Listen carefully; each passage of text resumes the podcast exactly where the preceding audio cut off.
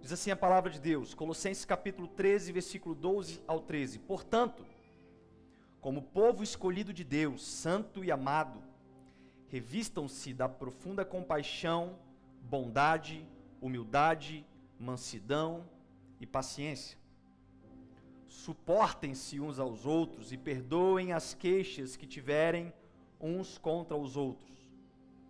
Perdoem como o Senhor lhes perdoou. Amém. Descer do salto. Essa é a expressão utilizada quando uma pessoa finaliza o seu tempo de paciência, quando ela explode, quando ela desce do salto, ela perde a elegância diante de uma situação. E no ano de 1992, até 2002, o Brasil ele teve um humorista que representou exatamente com essa característica.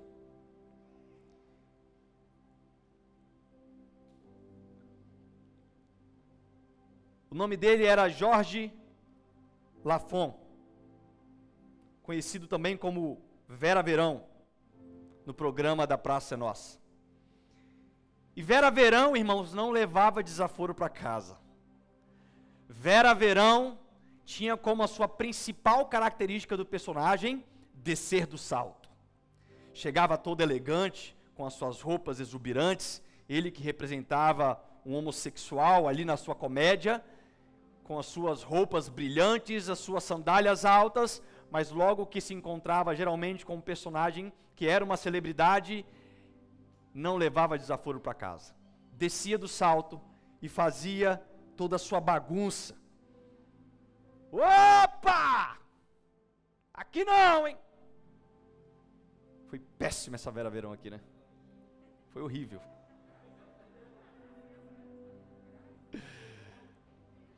Ainda bem que passou longe. a mansidão, irmãos. Ah, mansidão. Como é difícil ensinar e viver mansidão. Que mãe aqui que talvez nunca passou por um momento quando estava ensinando um filho, meu filho, você não pode fazer assim, você não pode fazer tal coisa. Meu filho, aí o outro filho está lá, mãe, meu filho, você não pode, mãe, o que, que é? Está vendo o que eu estou falando aqui com seu irmão? A mansidão é algo difícil, irmãos. A mansidão é algo difícil. O apóstolo Paulo, ele escreveu aos Colossenses depois de ser informado sobre a situação espiritual daquela igreja, através de um homem chamado Epáfras. Epáfras foi um colossense, fundador da igreja em Colosso. Numa época onde alguns falsos mestres tentavam introduzir teologias errôneas, tentavam colocar o paganismo no meio da igreja, uma filosofia secular, para que pudesse brigar com as doutrinas cristãs, criando um certo relativismo religioso. E sem dúvida nenhuma, não devia ser fácil, irmãos, ajustar os ensinamentos daquele tempo o ano era 60 depois de Cristo. Nós estamos falando de uma época onde o Novo Testamento não estava nem mesmo escrito. Apenas poucas cartas de Paulo haviam sido escritas dez anos antes, mas nem mesmo os evangelhos de Mateus, Marcos, Lucas e João estavam ainda colocados em escritas. E apesar de nunca ter ido até Colossos, Paulo ele recebe notícias daquele que era o evangelista em Colossos, daquele que era o pastor, Epáfras, um homem que foi companheiro de prisão de Paulo lá em Roma, e que posteriormente foi quem proclamou o evangelho, convertendo a muitas pessoas ali na cidade de Colossos.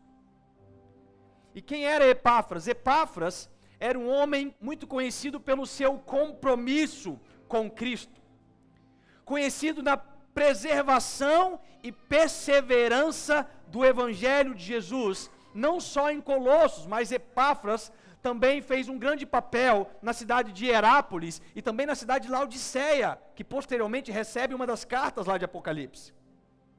Epáfras tinha grande zelo por essas igrejas.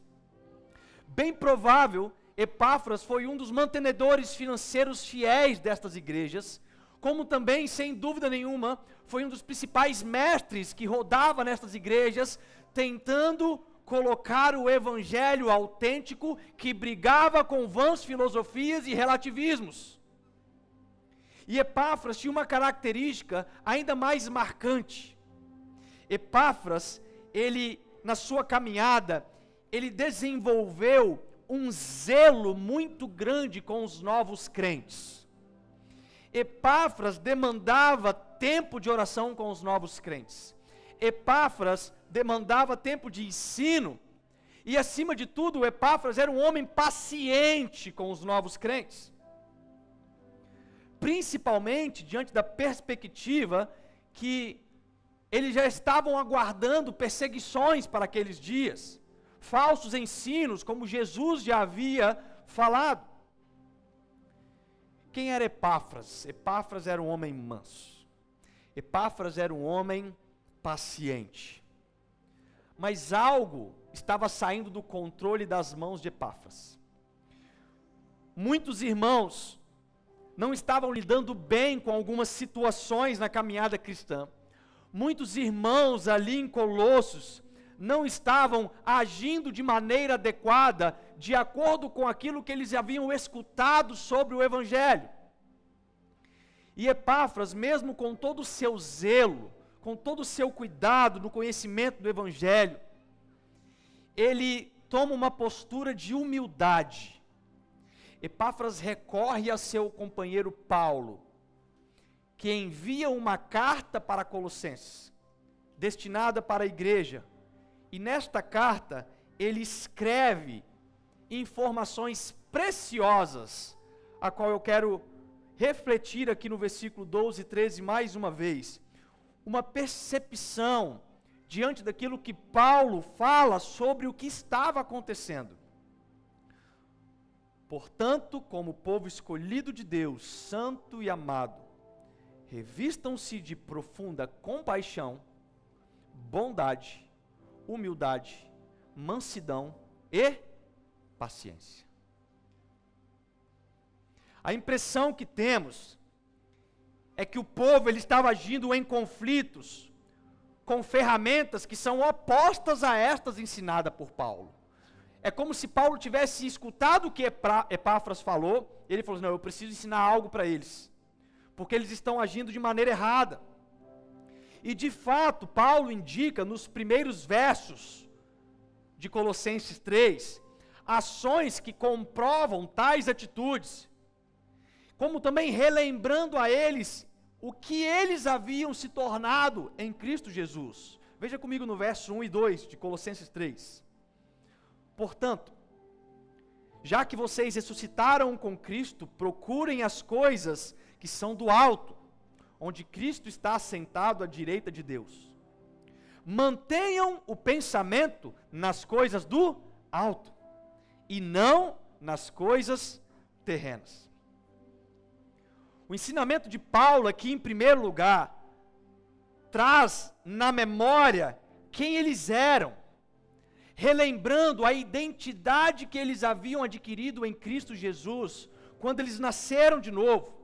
E a partir daí, Paulo vai discorrendo no capítulo, chegando até lá no versículo 12, que é o nosso tema de hoje, que deixa uma afirmação, deixa uma ordenança. Ele diz: revistam-se de compaixão, de bondade, de mansidão, de paciência. É nítido, irmãos, que os cristãos de Colossos estavam se envolvendo em conflitos terrenos, sem o uso da mansidão. Sem a característica que deveria ser uma característica existente na vida de um cristão. Fica bem claro que eles estavam olhando para resultados terrestres. fica bem claro que eles estavam brigando por coisas sem pensar em coisas do alto. E isso fazia com que eles tomassem atitudes carnais, que não envolvia mansidão. E eu posso imaginar aqui Epáfras, que diante de tanto zelo que ele tinha com o evangelho, de ensinar aqueles que estão de Colossos, talvez com vontade de descer do salto. Epáfras que era um homem manso, mas devido ao seu grande zelo pelo evangelho, talvez Epáfras pensou em algum momento: eu vou descer, eu vou quebrar o barraco, eu vou mostrar para esses cristãos que não é assim que eles devem agir. Mas ao contrário disso, ele prefere tomar uma atitude de humildade. Ele que conhecia o Evangelho de Jesus, ele que era um homem influente em pelo menos três cidades, ele toma uma postura de humildade. Ao invés de descer do salto, Paulo, Epáfras aciona Paulo e pede ajuda, e Paulo então escreve essa carta com algumas ferramentas. E a primeira ferramenta que eu quero discorrer é que Paulo ensina que mansidão é uma forma de revestimento. Presta atenção comigo, deixa no versículo 12 e 13 aí, por favor, Tiago. No verso 12, dos cinco revestimentos que Paulo fala, três estão ligados no conceito de mansidão. Nós vimos semana passada sobre o conceito de mansidão: bondade, humildade e mansidão. Esses três conceitos são traduzidos da palavra grega mansidão. Em algumas versões você vai ver a mesma palavra sendo traduzida como bondade, em outras versões como humildade, em outras versões mansidão. Então nós temos três ferramentas sinônimas, três ferramentas que precisam dar juntos, e os outros dois são palavras conceituadas que eu quero colocar aqui como suporte e consequência para quem se reveste dessas três primeiras: compaixão e paciência. Suporte e consequência. E se tudo isso é um revestimento, a pergunta que eu preciso fazer é: o que acontece quando eu não estou revestido? O que acontece quando eu não me revisto destas ferramentas. Uma vida de mansidão, irmãos, não é um dom do Espírito Santo. É uma ferramenta para o cristão, são coisas distintas. Dom, o Espírito Santo dá a quem ele quer, da forma que ele quer. Ferramenta não, está disponível para todo crente. Agora, se reveste quem quer ou não. Então, mansidão não é algo impossível de ser alcançado. Mansidão não é algo distante de ser alcançado, só demanda atitude, porque está disponível para todos os crentes, até mesmo para aqueles que têm pavio curto. Até para aqueles que porventura têm descido do salto algumas vezes. Mas veja bem, o fato de estar disponível não significa que todos utilizam desta ferramenta. E a pergunta é: o que acontece quando não estamos revestidos de mansidão? Quais são as consequências? Existem prejuízos para todos aqueles que não estão revestidos de mansidão. É como um dia intenso de frio Imagine você em um local frio, zero graus. Você está com frio e existe uma jaqueta de frio preparada para te aquecer bem do seu lado, mas você não se reveste dela. Quais as consequências de não colocar a jaqueta? Você vai continuar sentindo frio, seus dedos vão ficar roxos, você pode pegar um resfriado. Existem consequências por não pegar aquele acessório e se revestir dele. É como um banheiro o banheiro da sua casa, provavelmente, se não é, deveria ser, é revestido com cerâmica. Porque quando você não reveste um banheiro com cerâmico, as consequências da humildade vai trazer mofo, vai trazer bolô, as paredes vão ficar pretas, vão trazer prejuízos. Então, tudo aquilo que não tem um revestimento, ele sofre consequências negativas. E todas as vezes que nós olhamos para os prejuízos de não nos revestir de algo, a gente pensa melhor sobre adquirir aquele algo. Talvez você pense o seguinte: ah, eu não vou colocar pastilha no banheiro do, da minha casa, não. E aí chega lá um engenheiro, um arquiteto, e fala assim: olha, se você não colocar, você vai ter esse prejuízo, esse prejuízo, esse prejuízo, esse prejuízo, e talvez em seis meses o seu banheiro vai estar difícil até de entrar, de tanto mofo. E aí, por pensar nos prejuízos, você fala: você não quer saber? Eu vou usar este revestimento, eu vou usar esta ferramenta, porque de fato, correr atrás desta ferramenta é muito melhor e me traz muito menos prejuízos do que abrir mão dela.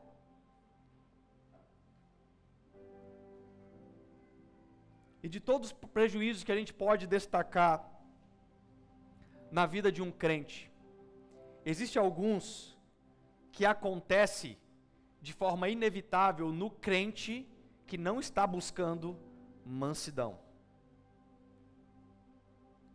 Olha aqui que Paulo mostra nesse ponto. Ele, ele mostra que o crente que não busca mansidão, ele se esquece de quem ele é uma das consequências do crente ser mansidão, ele se esquece de quem ele é. O que acontece quando nós nascemos de novo em Jesus? Nós recebemos uma nova identidade, correto? As coisas velhas se passaram, eis que tudo se fez novo. Você recebe uma nova identidade, algo vai começar a ser trabalhado no seu interior. O Espírito de Deus vai trabalhar principalmente naquilo que se refere no seu caráter. Aí no verso 1, Paulo lembra exatamente sobre algo que eles estavam se esquecendo. Olha o que, que ele diz no verso 1 de novo: Portanto, já que vocês ressuscitaram com Cristo, procurem as coisas do alto. Não procure as coisas terrestres. Procure as coisas que vêm de Jesus. Procure as coisas que vêm do alto. E aí no verso 3 ele complementa: Pois vocês morreram e agora a sua vida está escondida com Cristo em Deus. De igual modo, no verso 12 que a gente leu, ele começa dizendo o seguinte: Olha, vocês que são povo escolhido por Deus, em algumas versões vai usar vocês que são povo eleito de Deus. O que, que Paulo está chamando a atenção daqueles crentes em Colossos? Vocês precisam lembrar quem vocês são em Cristo Jesus. Vocês estão se esquecendo a nova identidade que vocês receberam. Porque tá, tudo bem, talvez vocês eram uma Vera Verão antigamente. Mas quando vocês se encontraram em Jesus, todas as coisas se fizeram novas. Aquele que roubava, não roube mais aquele que mentia, não minta mais. O que, que Paulo está dizendo? Você vai começar a ser transformado de dentro para fora. Mas isso só continua acontecendo quando você não perde a sua identidade em Jesus. Porque todas as vezes que você perde a identidade em Jesus, você volta a lembrar quem você era em Adão. Você está comigo? Todas as vezes que você para de se olhar em Jesus, o diabo vai fazer você olhar quem você era em Adão. Isso é um prejuízo grande. Todas as vezes que você perde a sua identidade em Jesus, você fica vulnerável a continuar sendo aquele tipo de crente que desce do salto, que perde a sua postura como cristão, que perde a sua pose. Outro prejuízo que Paulo nos mostra é exatamente sobre o prejuízo da falta do revestimento. Coloca para mim o versículo 5. Assim, façam morrer tudo o que pertence à natureza terrena de vocês: imoralidade sexual, impureza, paixão, desejos maus e a ganância, que é a idolatria. E por que que isso acontece? Por que que a gente continua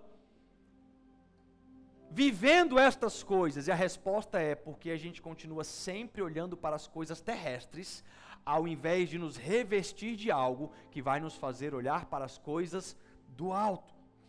Quando começamos a nos revestir de Cristo, nós ficamos cada vez mais protegidos, nós ficamos cada vez mais adornados de benefícios daquilo que Cristo vai fazer em nós. E aí sim, no verso 9 e 10, ele continua: Não mintam uns aos outros, visto que vocês já se despiram do velho homem com suas práticas e se revestiram do novo, o qual está sendo renovado em conhecimento à imagem do seu Criador. Resumindo, quanto mais eu conheço de Cristo, mais eu me revisto das coisas que são do alto. E quanto mais eu me revisto das coisas que são do alto, mais mansidão e paciência eu vou ter na minha vida cristã. O segundo ponto que Paulo nos ensina é que mansidão é andar na contramão do sistema. Existe uma teoria que fala que o mundo é para os mais fortes, o mundo é para os agressivos. Existe uma, um conceito cultural, secular, que se você não for esperto o suficiente, você não vai crescer na vida. Que se você não for agressivo, você vai continuar sendo presa e não um caçador. Nós somos instruídos pela sociedade a viver uma vida contrária da mansidão. Nós somos instruídos pela sociedade a não levar desaforo para casa. Não, tem que quebrar o barraco mesmo. Tem que ir lá brigar pelos seus direitos. Tem que ir lá fazer isso, tem que fazer aquilo. E você percebe que o mundo ele tem essa característica.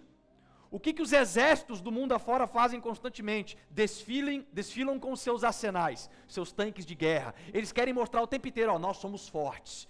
Nós vamos caçar qualquer um que tentar se mexer com a gente. Não tem brincadeira com a gente, não. Fazem isso, mas Jesus, ele nos mostra que mansidão é andar na contramão de um sistema. Porque lá em Lucas capítulo 6, no versículo 27, até o versículo 29, Jesus ensina o seguinte: Mas eu digo a vocês que estão me ouvindo, amem os seus inimigos, façam o bem aos que os odeiam, abençoe os que o amaldiçoam, orem por aqueles que os maltratam. Se alguém lhe bater numa face, ofereça-lhe também a outra. Se alguém lhe tirar a capa, não impeça de levar também a túnica. Sabe o que, é isso, irmãos? Isso é andar na contramão do sistema. E se andar na contramão do sistema. Não que sejamos fracos, não que a gente seja frouxo, não que a gente seja covarde, mas é porque mansidão vai entregar duas ferramentas para nós de suporte: compaixão e paciência. E existem algumas religiões, como o budismo, por exemplo, que mesmo sem crer em Jesus, eles já conseguiram entender os benefícios do revestimento de ferramentas como estas.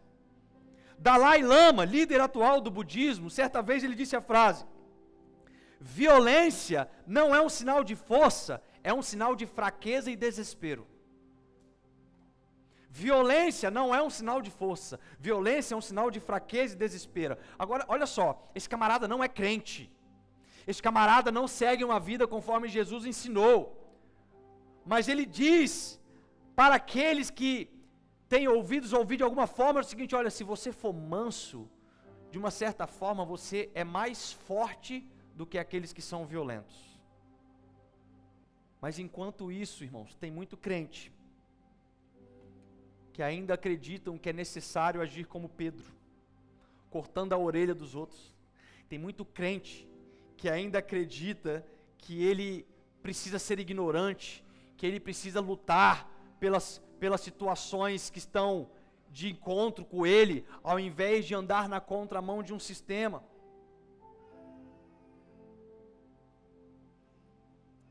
Sabe que crente é esse?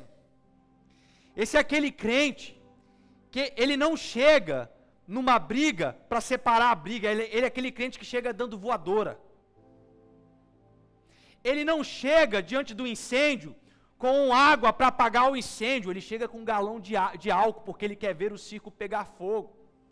Mas presta atenção, enquanto você não se revestir da mansidão de Jesus, você nunca vai entender que melhor que o sentimento da vingança é ter a certeza da justiça.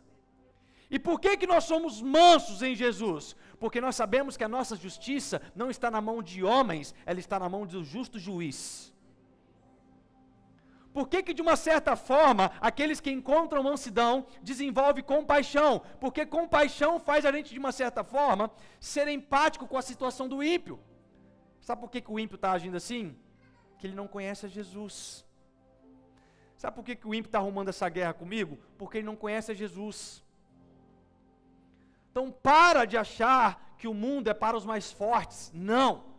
O mundo é para os mansos.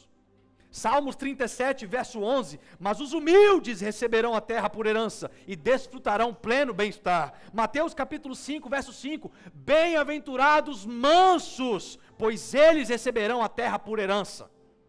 Sabe por que, que a gente age como mansidão? Porque nós temos a terra como herança. E como agir então diante de um conceito deste?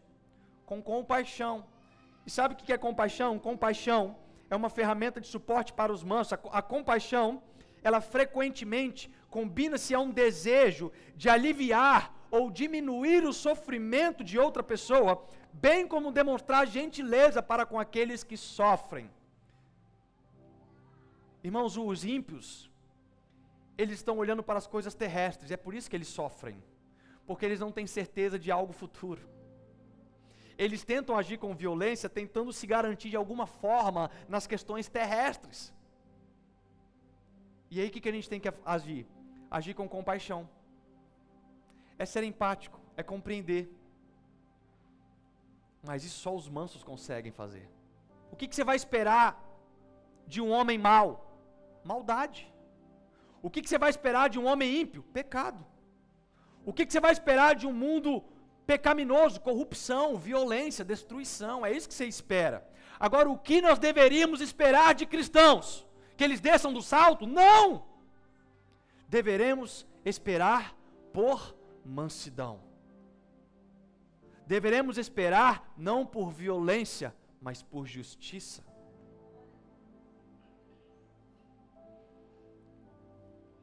Agora, Lucas, versículo, Lucas capítulo 23, verso 34. Fala que Jesus estava sendo açoitado. Jesus estava na via cruz, Jesus estava sendo cuspido, humilhado, ele foi despido.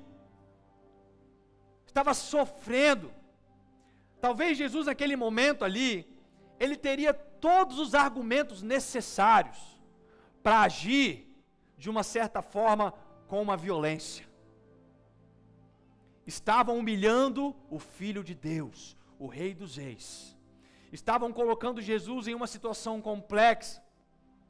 Mas ao invés de Jesus demonstrar a ignorância da violência, Jesus ele faz uma oração para o Pai com mansidão e diz: Pai, perdoa eles. Eles não sabem o que fazem. Pai, tenha compaixão deles. Eles estão perdidos nos seus próprios pecados, cegos estão desesperados nos seus próprios pecados. Agora, da mesma forma que a gente desenvolve compaixão como uma ferramenta de suporte para os ímpios, nós precisamos desenvolver também paciência para os crentes. Compaixão para os ímpios, paciência para os crentes. No verso 13, Paulo vai dizer: suportem uns aos outros. Paulo está falando com outras palavras o seguinte: olha, seja paciente uns com os outros. Seja paciente. Irmãos, eu quero falar um negócio com vocês. Ter compaixão do ímpio não é tão difícil. Agora, ter paciência com o crente tem que ter mansidão mesmo, irmãos. Tem que ter, tem que ter. Tem que ter. Porque existem atitudes que deveria ser óbvia na vida do cristão. Você pega aquele cristão que já está caminhando há 10 anos, sendo discipulado, sendo instruído na palavra, sabe? X anos frequentando a igreja, e meu Deus do céu, aí ele se encontra com uma situação da vida, Ralph, e, e quando você esperaria uma atitude madura, aquele crente desce do salto. Aí você fala assim: Deus, dá paciência. Dá paciência. Sabe aquela vez que você vai num órgão público. Aí você chega no órgão, no órgão público com a documentação. Aí você se depara com aquele funcionário público. Falta dois anos para ele se aposentar só. Tá? Falta dois anos para ele se aposentar. Falta três horinhas para encerrar o expediente dele. O serviço que você tem que fazer lá demoraria 60 segundos. Ele precisava pegar o documento, bater um negócio, te entregar na sua mão e você estava resolvido. 60 segundos aquele funcionário fazia isso. Aí você chega lá, ele te faz esperar por 60 minutos. Nesses 60 minutos acontece pior, você descobre que ele é crente, está escutando louvor lá. E aí quando chega a sua vez, ao invés de ele fazer o que ele deveria fazer em 60 segundos, ele te pede um prazo de 60 dias para te devolver o documento. Sabe por que, que essas coisas acontecem com a gente, irmãos? Porque Deus quer nos capacitar em paciência. É isso, a verdade é essa. O que esperar de um funcionário público? Que ele faça o seu devido trabalho, que ele seja eficiente na sua, na sua atividade. Não é isso, irmãos? Não é isso que a gente quer? Já pensou você chegar lá na prefeitura? Agora que os IPTU vieram tudo doidos, os IPTU esse ano, né? Não vieram? Vieram tudo maluco IPTU esses anos. Aí você vai lá reclamar do seu IPTU, tudo que você quer que aquele funcionário pegue, olha, teve um erro, está aqui resolvido, tá, pode ir embora para casa, tudo bem. Irmão, você chega lá, é, é um absurdo. Tudo que você queria que o funcionário fizesse o trabalho dele. Isso é o que nós criamos de expectativa de retorno daquele que deveria exercer o trabalho. E a pergunta que eu faço é: o que, que nós devemos esperar de um crente? Que ele não desça do salto. O que, que nós devemos esperar de um crente? É que ele viva uma vida de mansidão.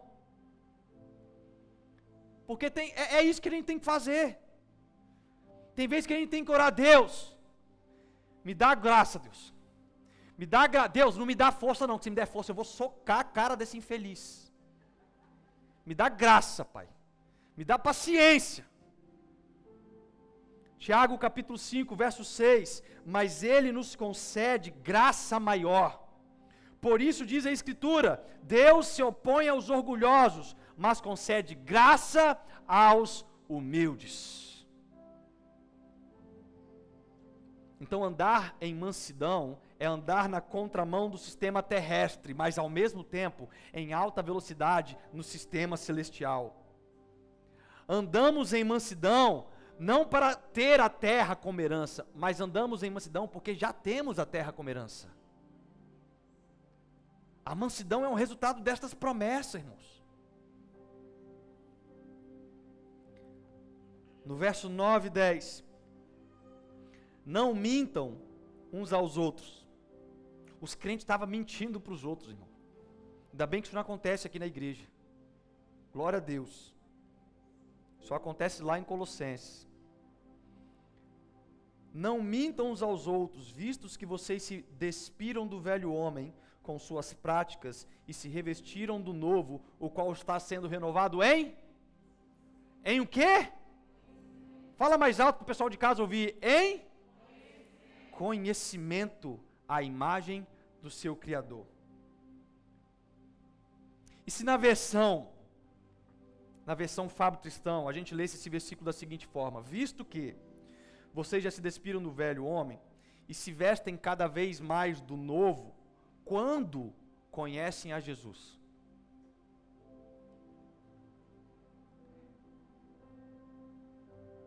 E se eu te falar que você só se reveste de mansidão, de acordo com o quanto você conhece de Jesus. Então a, palavra, a pergunta não é mais o quão manso eu sou, mas o quanto de Jesus eu conheço. Que a gente fica se perguntando, né? Será que eu estou sendo manso o suficiente como cristão? Será que eu estou descendo do salto algumas vezes? A pergunta não é o quão manso eu sou, a pergunta é o quanto de Jesus eu conheço. Porque quanto mais de Jesus eu conheço, mais manso eu me torno.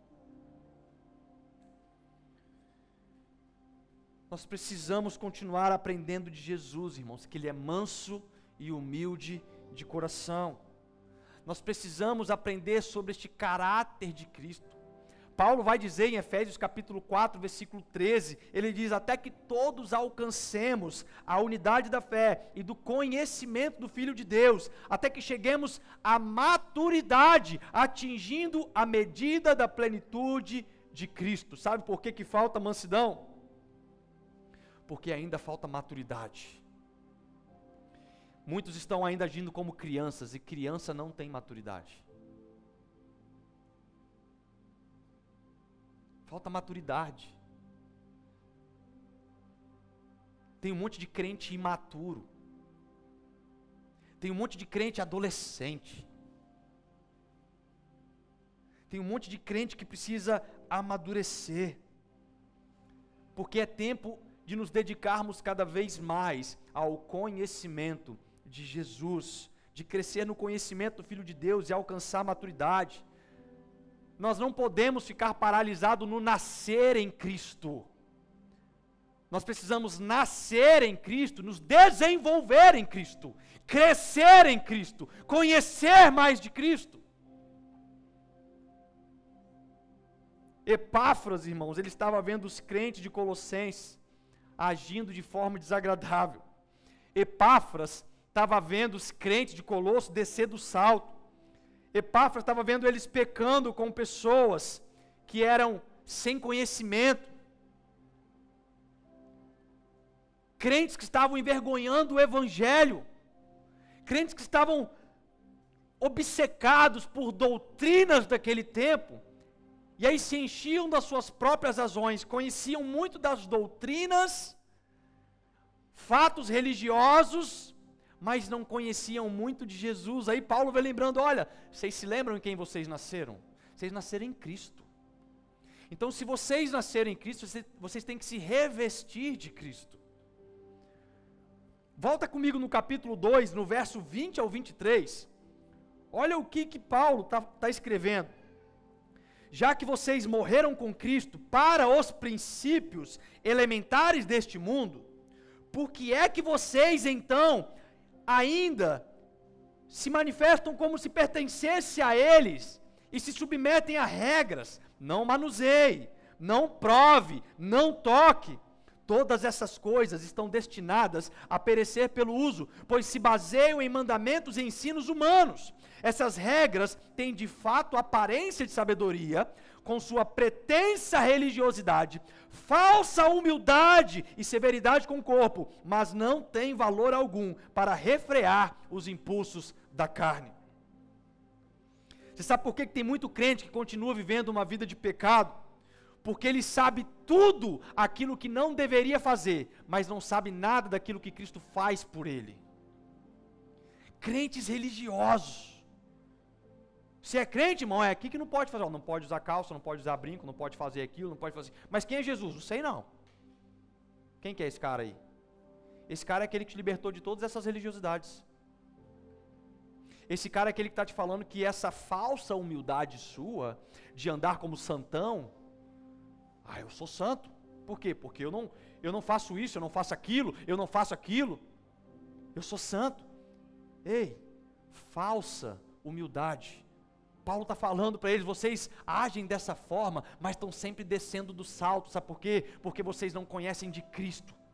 Vocês precisam lembrar que vocês nasceram de Jesus, e ao nascer de Jesus, vocês têm que se revestir no crescimento em Jesus, não em coisas humanas, porque estas coisas, elas vão passar, essas coisas são terrestres. Irmãos, antes, ontem, eu tive o privilégio de me assentar à mesa com três pessoas ímpias. E eu passei cerca de três horas com eles conversando na mesa.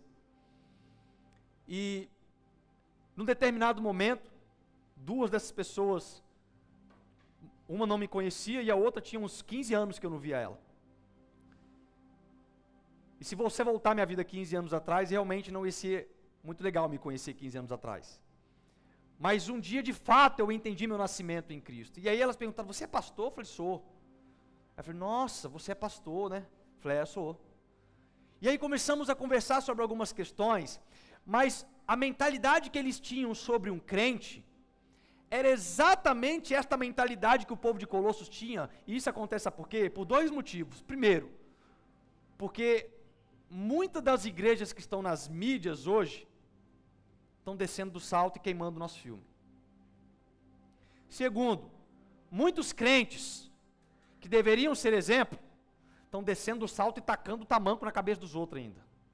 Não sendo exemplos. Depois de algumas, algum tempo de conversa, eles saíram de lá com o sentimento, cara, ser cristão não é algo proibitivo. Eles tinham mentalidade que crente não pode isso, crente não pode aquilo, crente não pode isso, crente não pode aquilo. E eu falei: não, eu posso todas as coisas naquele que me fortalece. Não, todas as coisas me são listas, eu posso fazer, mas nem tudo me convém. Presta atenção, quando, quando Deus criou o jardim do Éden, Deus, ele proibiu uma coisa para Adão e Eva, e liberou o resto tudo. Deus não é um Deus proibicionista. A salvação de Jesus não veio para nos proibir de fazer coisas. A salvação de Jesus veio para nos trazer graça, veio para nos trazer mansidão, para agir conforme aqueles que vão herdar a terra com Cristo. Então, infelizmente, irmãos, grande parte dos cristãos precisam deixar de ser um crente vera-verão. Chega com a sua Bíblia debaixo do braço chega com a sua pose de crente, o seu terno, seu, a sua gravata, a sua roupa, chega com as suas doutrinas religiosas, chega com as suas regras religiosas, mas na primeira, na primeira enfrentação que ele tem, ele desce do salto, ele não tem mansidão, ele não tem nada de Jesus, ele tem muitas das coisas do homem, mas tem pouco daquilo que Jesus quer nos colocar. A mansidão, irmãos Conhecer a Jesus não é sobre o quanto você já ouviu falar. Isso não é conhecer a Jesus. Quantos aqui já ouviram falar de Bolsonaro? Muitas pessoas, né? Muitas pessoas já ouviram falar de Bolsonaro. Quantos aqui conhecem Bolsonaro? Ninguém conhece Bolsonaro. Porque ouvir falar é diferente de conhecer. O problema é esse. As pessoas vêm na igreja, escutam falar de Jesus, ouvem falar de Jesus, mas não estão dispostas a conhecer Jesus. Porque conhecer demanda atitude, conhecer demanda tempo, conhecer demanda aprendizado, conhecer demanda relacionamento. Quando a gente conhece a Jesus, irmãos, quando a gente passa tempo com Jesus, quando a gente investe os nossos momentos com Jesus, a gente começa a olhar para Ele e dizer: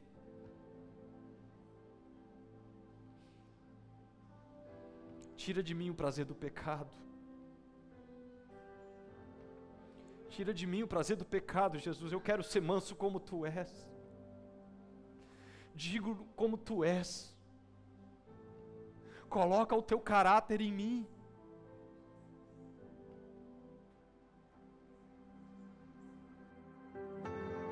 Afasta de mim o prazer do pecado.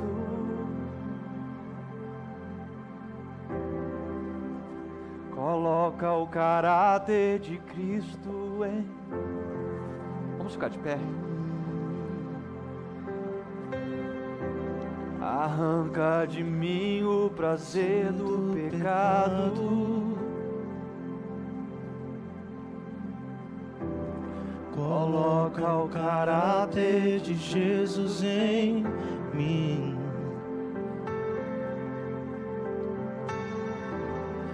afasta de mim o prazer do pecado.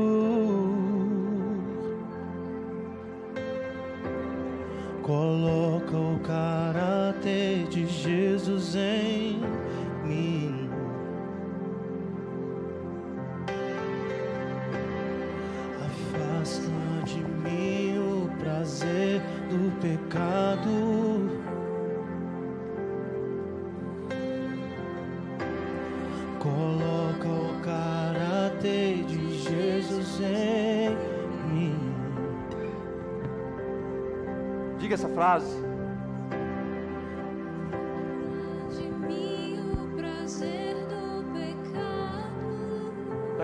seus olhos fechados, cantar esta música? Coloca o caráter de Jesus em mim. Queremos o teu caráter, Jesus. Queremos ser maduro no seu caráter.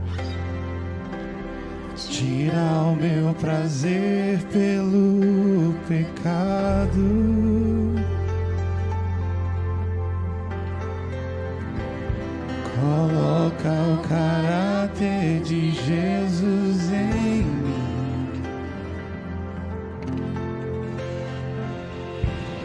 Tira o meu prazer pelo pecado.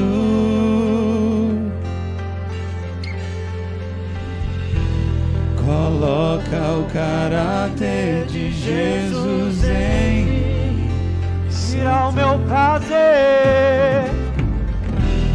Tira o meu prazer pelo pecado.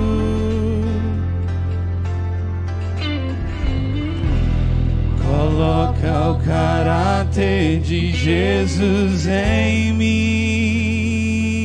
Quero ser manso como Puro como tu és, simples como Jesus. Apenas como Humilde como tu, manso como tu és, simples como Jesus apenas como Jesus. Eu quero fazer uma oração nessa noite. Sabe, o Espírito Santo de Deus tem ministrado aos nossos corações. Hoje é um momento que eu quero orar por aqueles que entenderam que chegou o tempo de parar de descer do salto e começar a subir na cruz. É parar de descer do salto e começar a subir na cruz. É morrer para nós mesmos. É arrancar o prazer do pecado. É começar a ser formado no caráter de Cristo através da intimidade com Jesus, do pleno conhecimento. Não é mais ouvir falar, mas é nos dedicar à palavra de Deus. É de no seu lugar secreto você falar, Jesus, eu quero hoje conhecer mais de ti. Espírito Santo de Deus, eu quero hoje conhecer mais de ti. Se você é essa pessoa, assim como eu sou, coloque a mão no seu coração. Quero ser igual a ti. Quero amar o que tu amas. Quero estar onde tu estás. E um coração igual ao teu. E um coração igual ao teu. Eis-me aqui, disponível eu estou. Usa-me, eu quero ser as tuas mãos. Santo Deus, ajuda-me. Santo Deus, ajuda-me. Ajuda no Senhor. a ser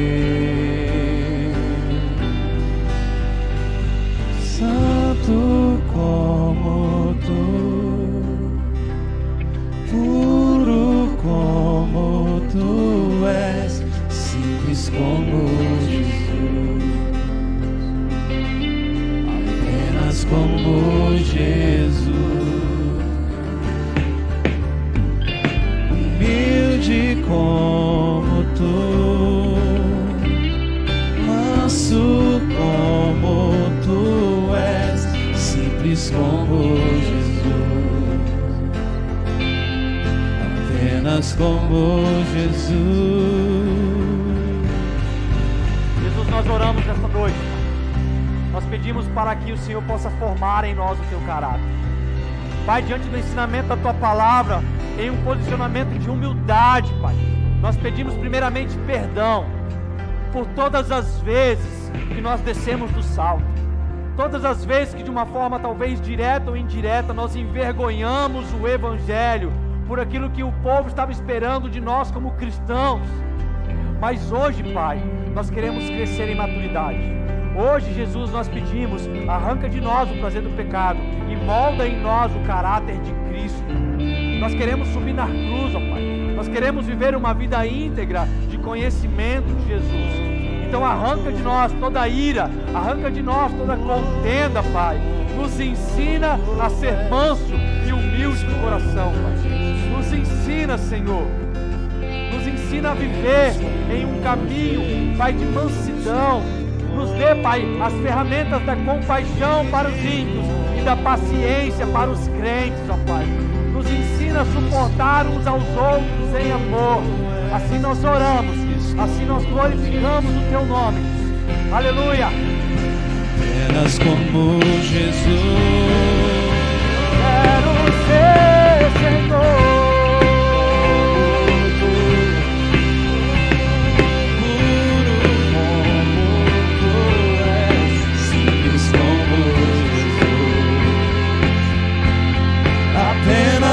Como Jesus.